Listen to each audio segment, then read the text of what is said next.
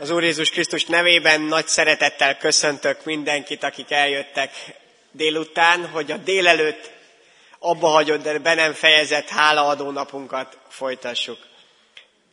Úgy döntöttünk, úgy beszéltük meg, hogy a délután folyamán is lehetőség lesz a személyes bizonyságtételekre, sőt, ezt szeretnénk igazából egy hála oltárként, ami Istenünk elé letenni.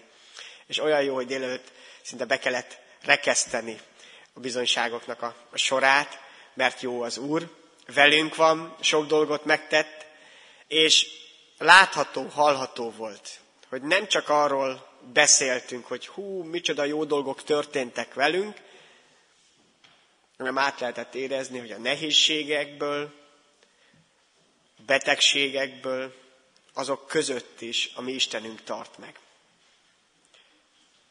Nem abban hiszünk, hogy a mi Istenünk csak a legszebb és a legjobb dolgokkal vesz körül bennünket.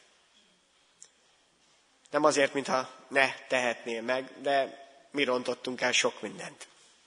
Tanulnunk kell, és meg kell értenünk az ő akaratát. Ehhez pedig szükségünk van a nehézségekre.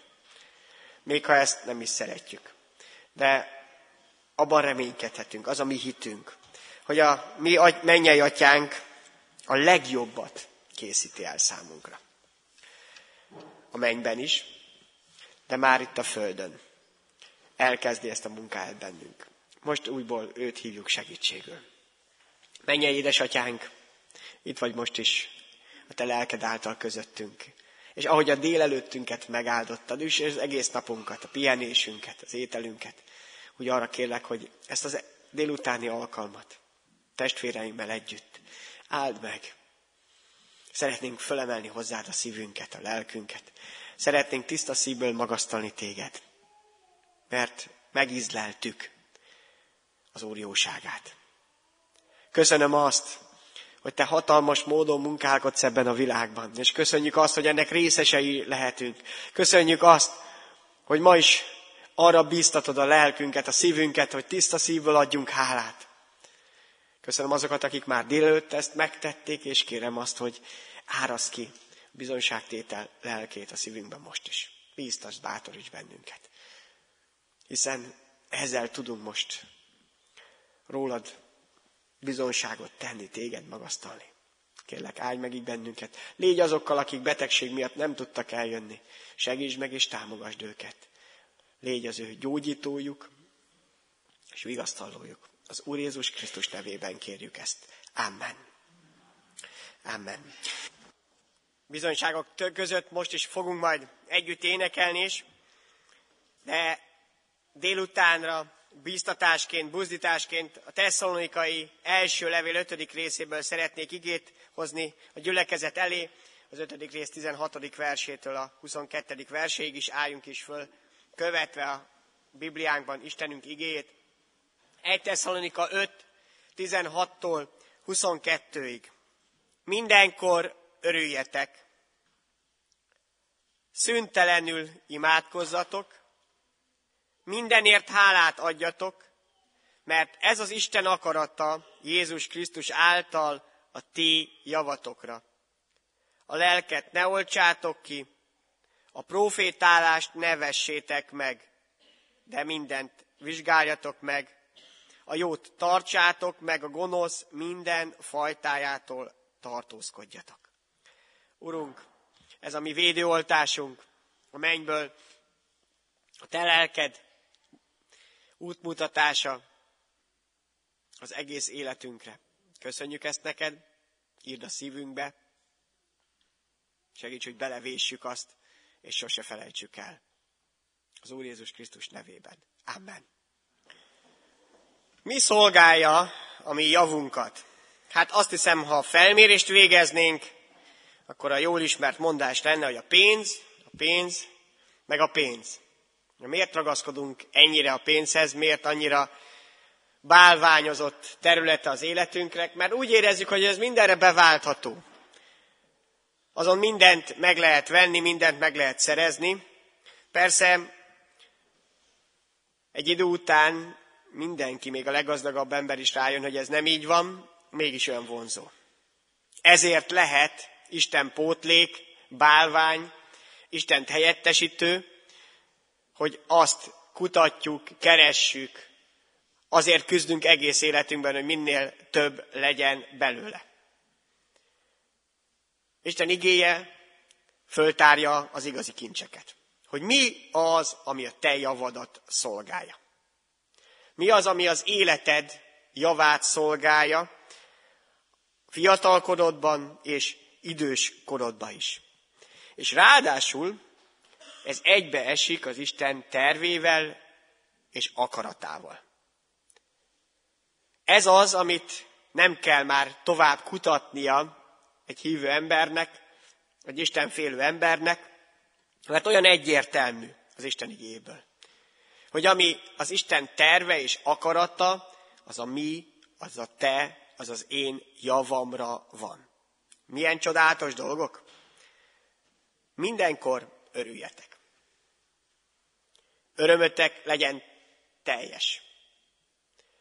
Az az Isten vágya, hogy az örömünk beteljen. Hogy örömben dúslakodjunk. Ne pénzben, hanem örömben. Nem lehet az igazi örömet megvásárolni. Az a szegénységben ugyanúgy ott van, és ott lehet a gazdagságban is. Az igazi öröm az egy forrás, és belülről fakad. Annak a szíve van tele örömmel, éjjel és nappal, akinek van honnan merítenie, mint ahogyan a forrásnak is. Pálapostól börtönbe zárva, kalodába csukva, tiszta szívéből örömmel tudta az urat magasztalni. Mert ez a forrás ott volt a szívébe. Erre van szükségünk. Ez az, ami Isten akarata szerint az én és a te javadra van. Hogy az életed átalakuljon egy ilyen forrássá, amiből öröm ömlik. És ne, ne mondd azt testvérem, hogy én nem ilyen típusú vagyok. Én más berendezkedésű vagyok. Nekem nem jön olyan természetesen ez az öröm szívemből. Senkinek nem jön. Ez egy nem egy pozitív életszemlélet, amit talán meg lehet tanulni, hogy mindenből lássuk meg a jót. Ez sem elvetendő dolog, de itt most Isten nem ezt mondja. Nem erről beszél, hanem arról, hogy az ő öröme, Isten öröme, jó kedve ott legyen az életünkben hiszen az ő öröméből, a jó kedvéből teremtette ezt a világot, és téged is. És amikor Isten jelenléte és szeretete ott van az életedben, akkor találkozik ez a kettő. Abból születhet meg ez a fajta öröm. Mindenkor örüljetek.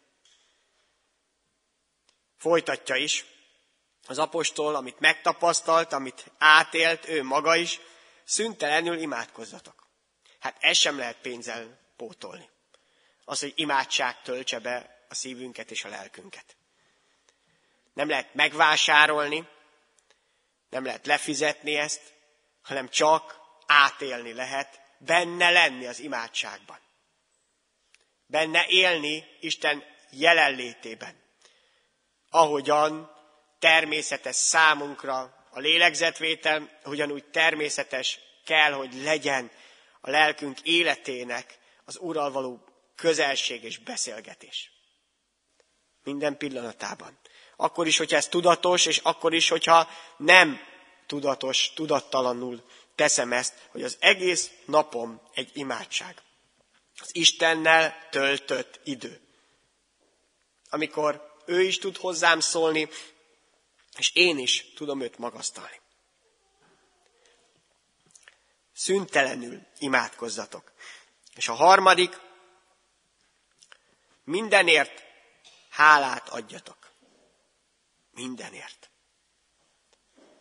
A mindenértben mindenért benne van. Talán egyetlen kivétel lehet, ugye a bűn, ahogyan a zsidókhoz írt levél is hozzátesz, hogy Jézus Krisztus is mindenben megkísértetett, kivéve a bűnt, kivéve azt, hogy ő maga nem követett el bűnt. Isten arra hívott el, hogy az életünk tele legyen hálaadással. Azt mondja, hogy ez az ő akarata a te javadra. Hogyha ott van a szívedben csorduló, for, szívedből kicsorduló öröm, ha az imádság az életed részévé válik, nem csak egy vasárnapi alkalomra, nem csak néha-néha, hanem az életed részévé válik.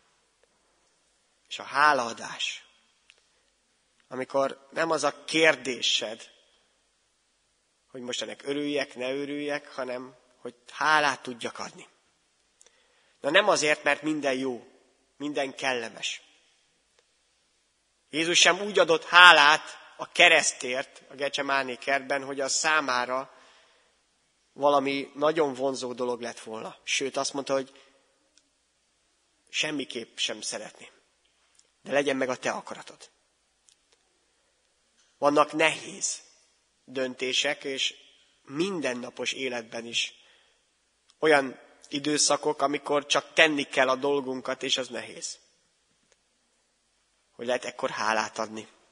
Úgyhogy tudom, hogy ott is velem van az Úr.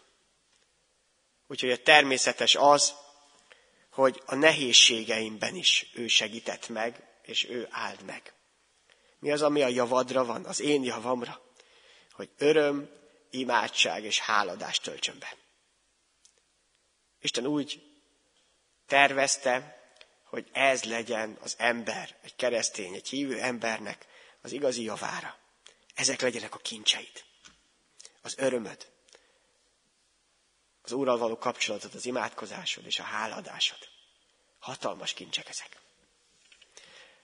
Ne hagyd elveszni. Vagy ha még nem találtad meg, keresd, mert ott vannak. Ott vannak nagyon közel hozzád. Ha Jézust a szívedbe fogadtad, akkor ott vannak ezek a kincsek nálad. Talán csak még nem ástad el őket. Talán még nem poroltad le őket. A tieid, mert az Isten neked adta az ő örömét, a vele való kapcsolatot, az imádatot, az imádságot, és azt is, hogy a szíved tele legyen hálával.